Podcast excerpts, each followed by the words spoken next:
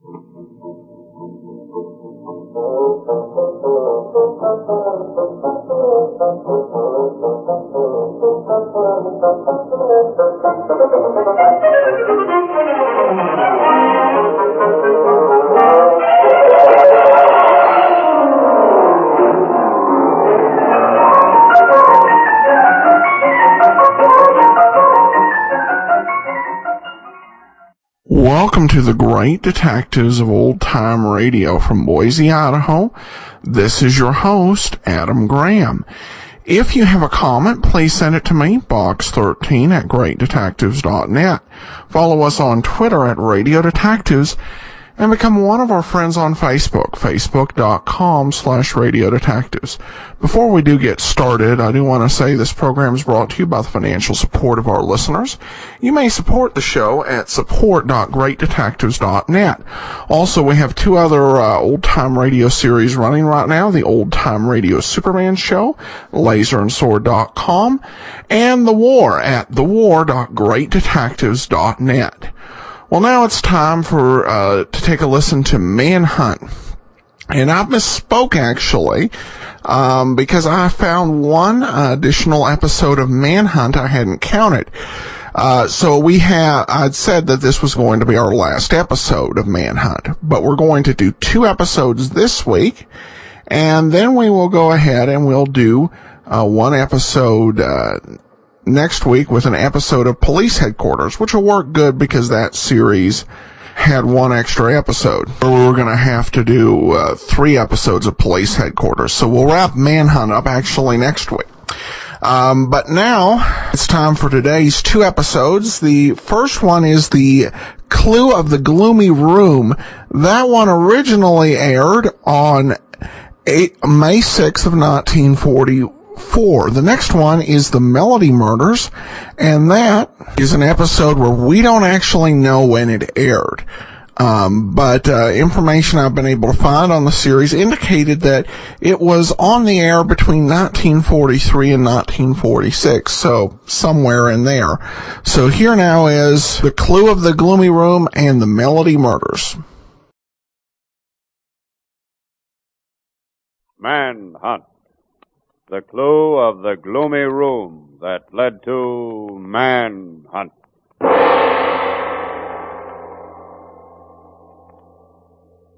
No crime has been committed yet.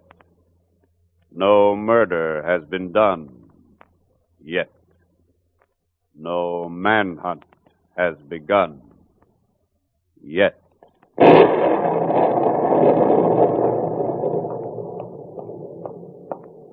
about time you got here. I've been waiting ten minutes. I've been walking around the house looking for this room. Doesn't old man Wilson have any servants? I don't know. I found the room easy enough.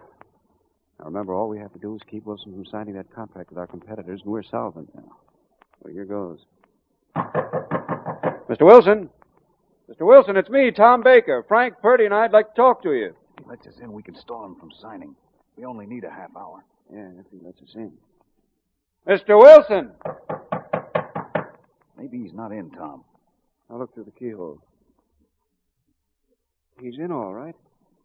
Sitting there in his big chair.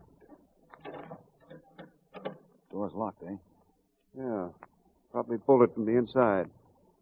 I can't understand why Wilson doesn't answer. Mr. Wilson! Something's wrong, Tom. Break down the door.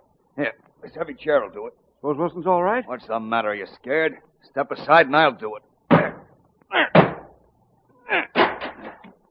Ah, that's got it. Put your hand through the panel and slide the bolt. Okay, that's what I'm doing.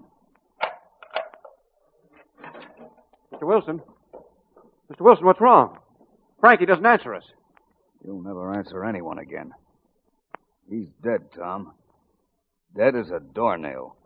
Yes, Andrew Wilson is dead. Murdered.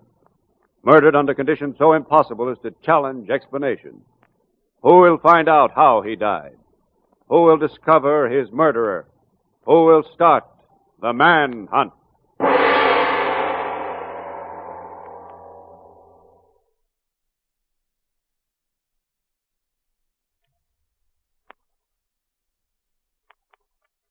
Manhunt and the clue of the gloomy room.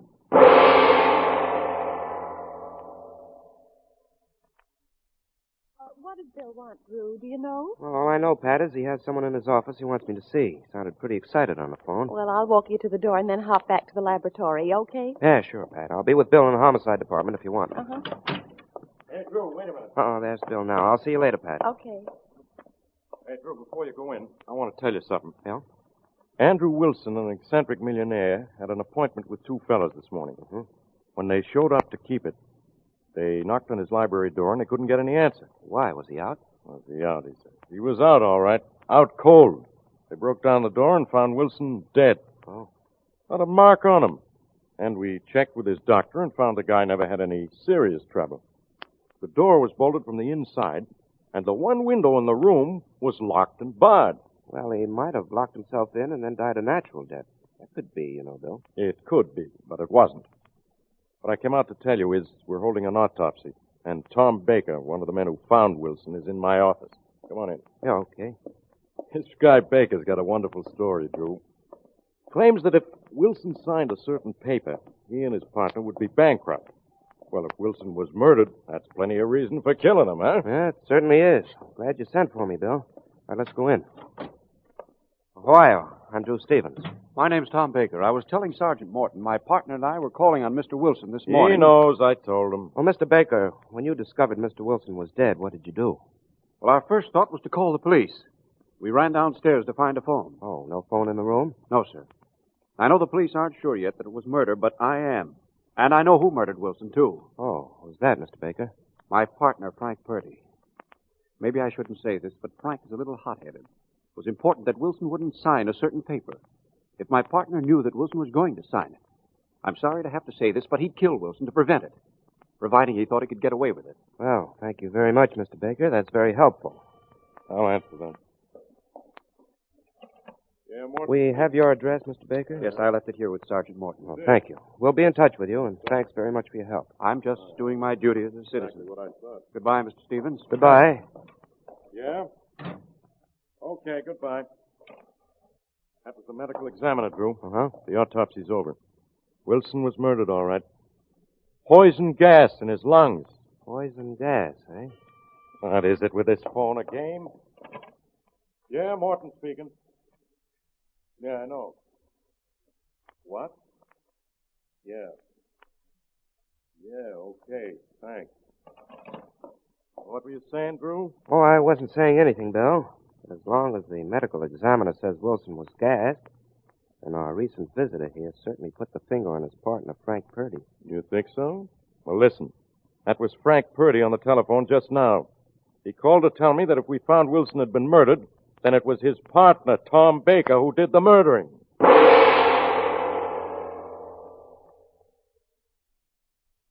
Well, Drew, you insisted on seeing the room where Wilson was murdered. Here it is. Look around.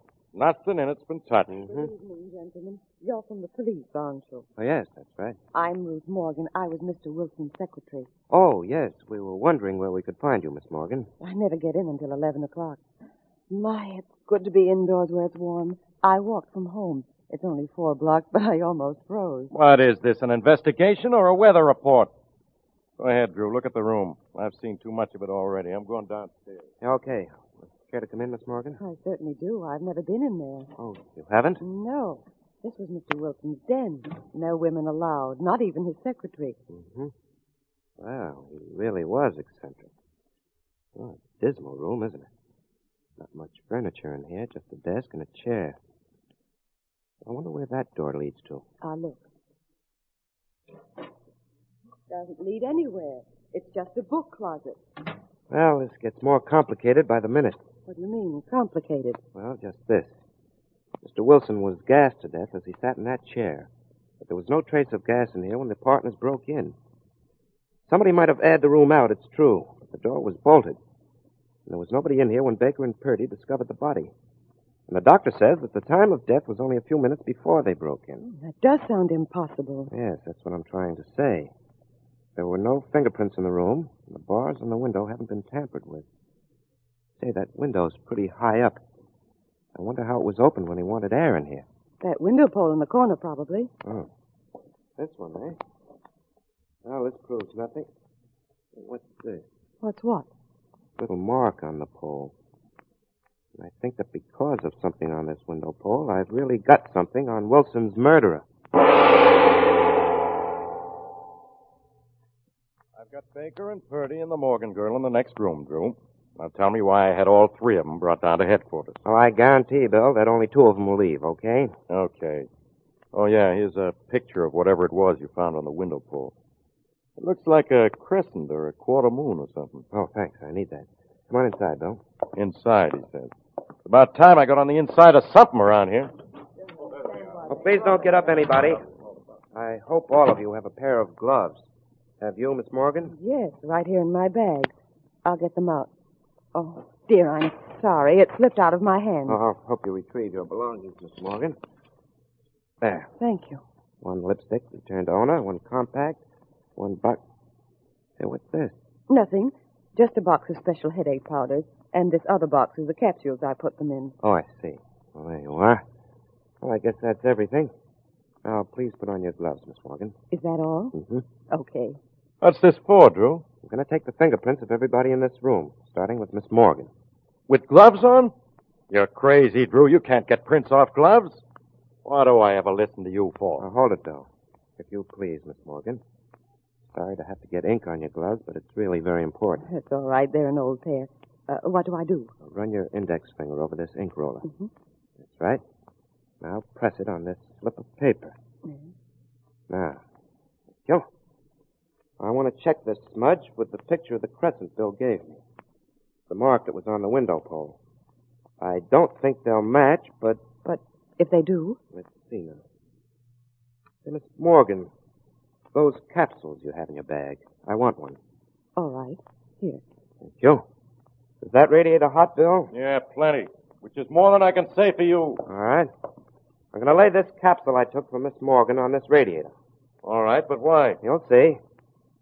There, look.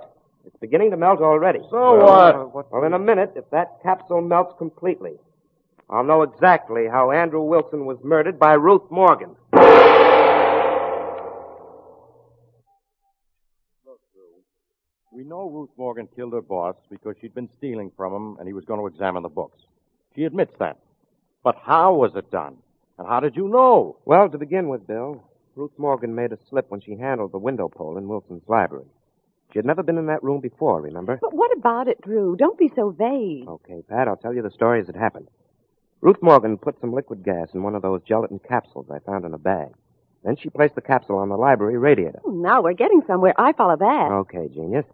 Then she hid in a book closet with a wet handkerchief on her face. Oh, so the gas wouldn't affect her. Right.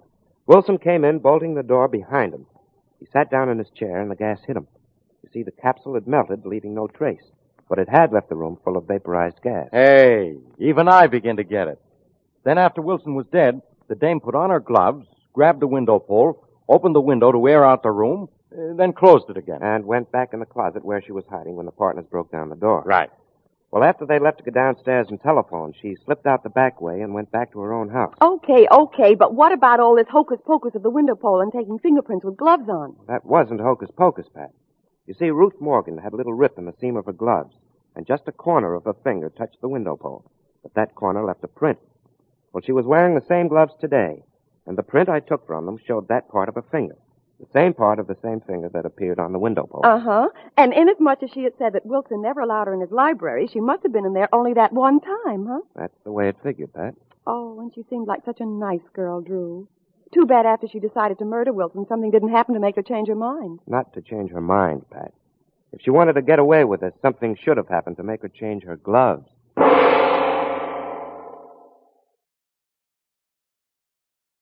Manhunt. The clue of the Melody murders that led to Manhunt.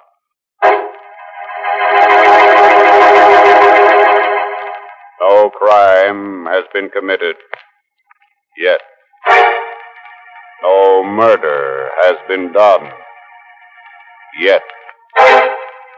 No manhunt has begun yet.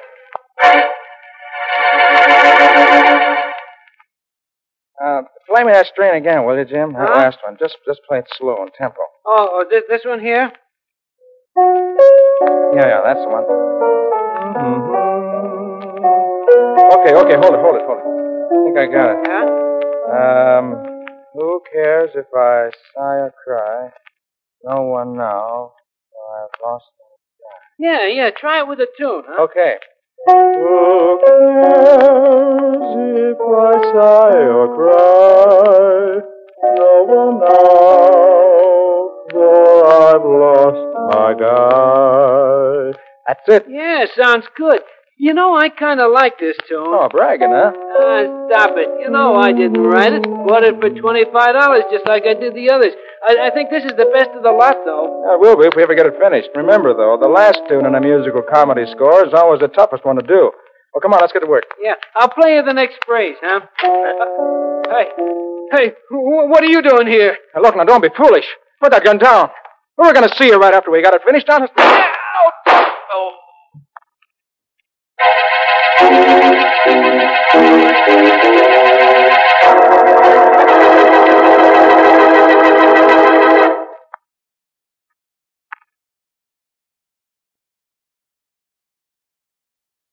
Manhunt and the Melody Murders.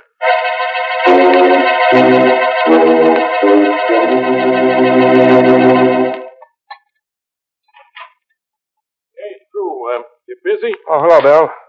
Oh, not too busy. Just working out a formula for new fingerprint powder. Why? What's up?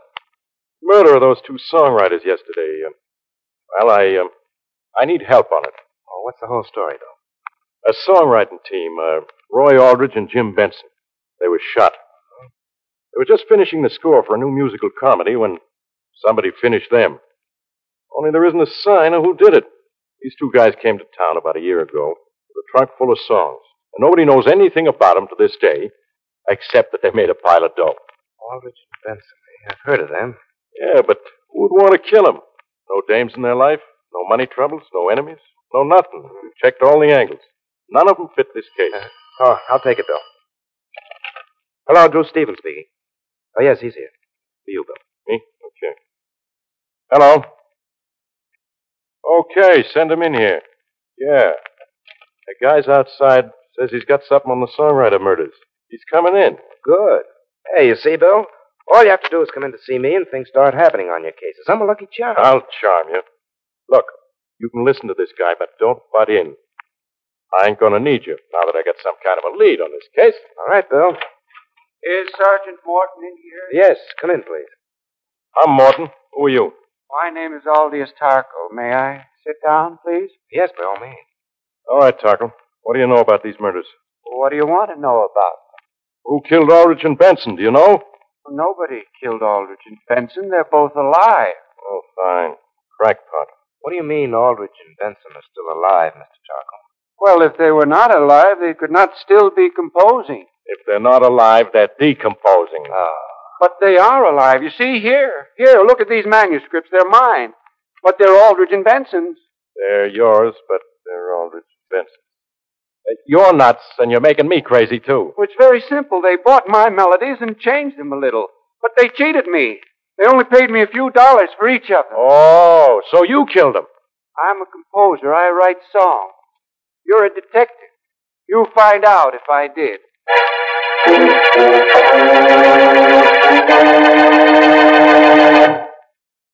You'll find Mr. Travers right in that door, Mr. Stevens. After you telephoned him, he said for you to go right in when you come up. Oh, thank you very much. Hey, he's listening to some songs now. Eddie Franks is trying to complete the Aldrich and Benson score for the show Mr. Travers is going to put on. Uh, But you go right in, sir. Uh, thanks, I will. I uh, hope I'm not interrupting. Oh, hold it, Eddie. I'm Yes? Drew Stevens, Mr. Travers. I spoke to you on the telephone. Oh, yes, yes, of course. Will you excuse us, please, Eddie? Now, what can I do for you, Stevens? Mr. Travers, uh, are you the producer of the show that Aldrich and Benson were writing? Yes. I thought the police had their murderer. Fellow Tarkle. Didn't he prove that he'd written all the songs that they've been credited with? Yes, yes, he wrote them all right, but uh, we haven't proved yet that he killed the two songwriters. Maybe you can help us. Frankly, I can't. I never heard of Tarkle. I bought the score from the boys before it was written. We often do that with hit writers, you know. And it cost me plenty in advance. I had a lot of competition. From whom, for instance? From Al Barish, for instance. From a half a dozen other producers. Stevens, I don't know whether you know it or not, but a producer doesn't use all of his own money in putting on a show. But with a score by Aldrich and Benson, why, a producer can get as much money as he needs from outsiders. That's very interesting. I hope you aren't considering me as a suspect, Mr. Stevens. The only thing that the deaths of Aldrich and Benson meant to me was that I've got to get somebody in to finish their work. And it won't be as good when it's finished. I wasn't considering you, Mr. Travers, any more than anyone else. For instance, you might have a motive, you know. I understand that neither Aldrich nor Benson had any relatives. I guess there isn't anybody have to pay for their music now, is there? Well, no. How much would you save by their not being around to collect? Well, quite a good deal.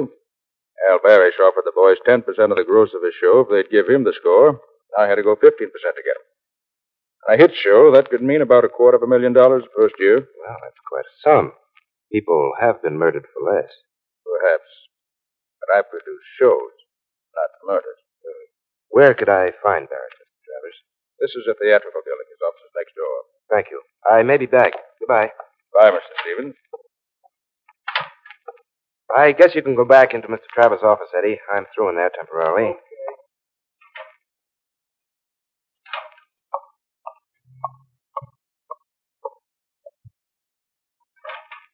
I beg your pardon. Yes?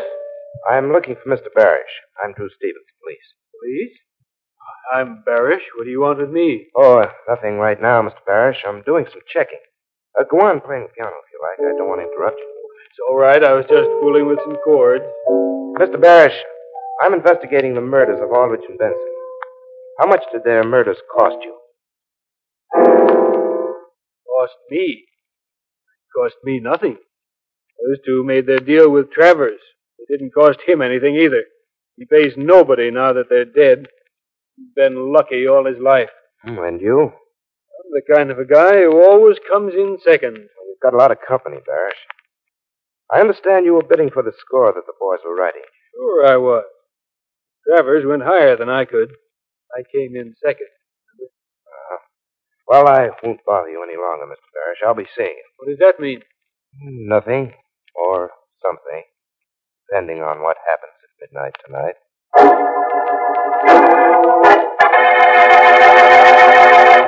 I tell you, Bill, it's the only way to find out whether either Barish or Travers fired the shots that killed the two riders.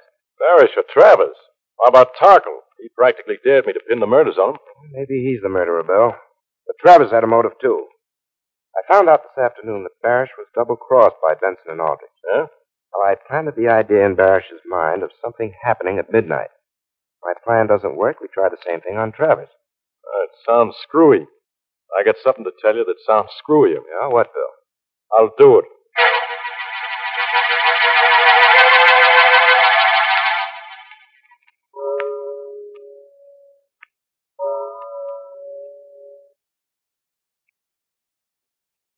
Who, who's there? Who, who's at the window? Answer me or I'll fire. Go ahead and shoot. All right, smart. Okay, Bill, break down the door. What's the word? Who Hold it, Mr. Barish. Sorry I had to scare you if I did. I'm Drew Stevens, remember me? Put on a light, will you? Of course, but Mr. Stevens, what's this all about? Okay, okay, hold it, Barish. That's what your name is. I'll take that gun. Want, want this gun? Certainly, in just a second. What are you jamming that nail file in the barrel for? Hey, stop that. That's too late, Bill. Barish is very clever. He doesn't want that gun to be examined. Ah, you can have it now. You don't think it'll do us any good now, do you? You think you've destroyed the markings inside the barrel of the gun so that when we fire it down at headquarters, the bullets will not be the same as the ones we took out of the bodies of Aldrich and Benson. Is that why I did it? Yes.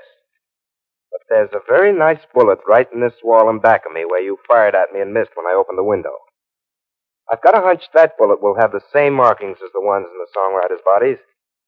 And if it does, you won't come in second anymore, Mr. Barish. You'll be in the first row in the first seat, right in the death house.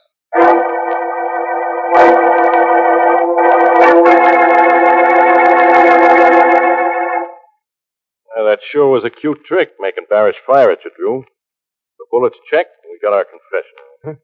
But uh, why did he kill those two songwriters? What's the matter? Hate music? No, Bill. But you see, Barish had promoted a lot of money for a new show on the strength of having an Aldrich and Benson score for it. Yeah. I found that out from the editor of a theatrical paper. Only he spent the money or gambled it away. Hmm. Well, then when Travers overbid him for the team's music, his back was up against the wall. He faced 20 years in jail for grand larceny. But he had to get even on Aldrich and Benson for putting him in a spot like that, so he killed them. Nice guy. Hey, but supposing it wasn't Barish who killed the two songwriters? I took some chance taking your word for the whole thing and breaking in that door of his bedroom. Oh, yes, you sure did, Bill. But supposing Barish hadn't missed when he shot at me, I took a little chance myself.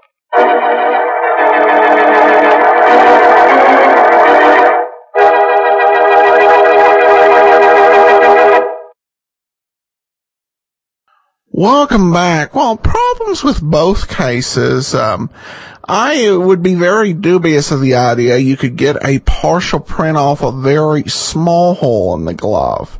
Uh, maybe some forensic experts will disagree, but that that would be yeah, that that would be hard because generally you've got to be able to identify a certain number of points um, before you're able to even uh, prove anything. Um, I also, uh, on the second one, that one, I found it amusing the idea that the murderer thought he could just very quickly uh, alter the, um, the insides of the rifle butt to make it, uh, unidentifiable. I'm pretty certain it doesn't work, uh, quite that way. Um, but, uh, that's more on the murderer's uh, clumsy execution. Uh, this guy doesn't necessarily think uh, seem like someone um, for for whom you would need um, whom you would need Drew Stevens to catch. Uh, not necessarily the brightest criminal out there. Um, all right. Well, that will actually uh, do it uh, for today. We will be back tomorrow with Pat Novak, and then next week. Next week, I promise, unless uh, some more missing episodes of Manhunt come in, the last episode of Manhunt and an episode of Police Headquarters. In the meantime, send your comments to box13 at greatdetectives.net. Follow us on Twitter or Radio Detectives and become one of our friends on Facebook. Facebook.com slash Radio Detectives. From Boise, Idaho, this is your host, Adam Graham, signing off.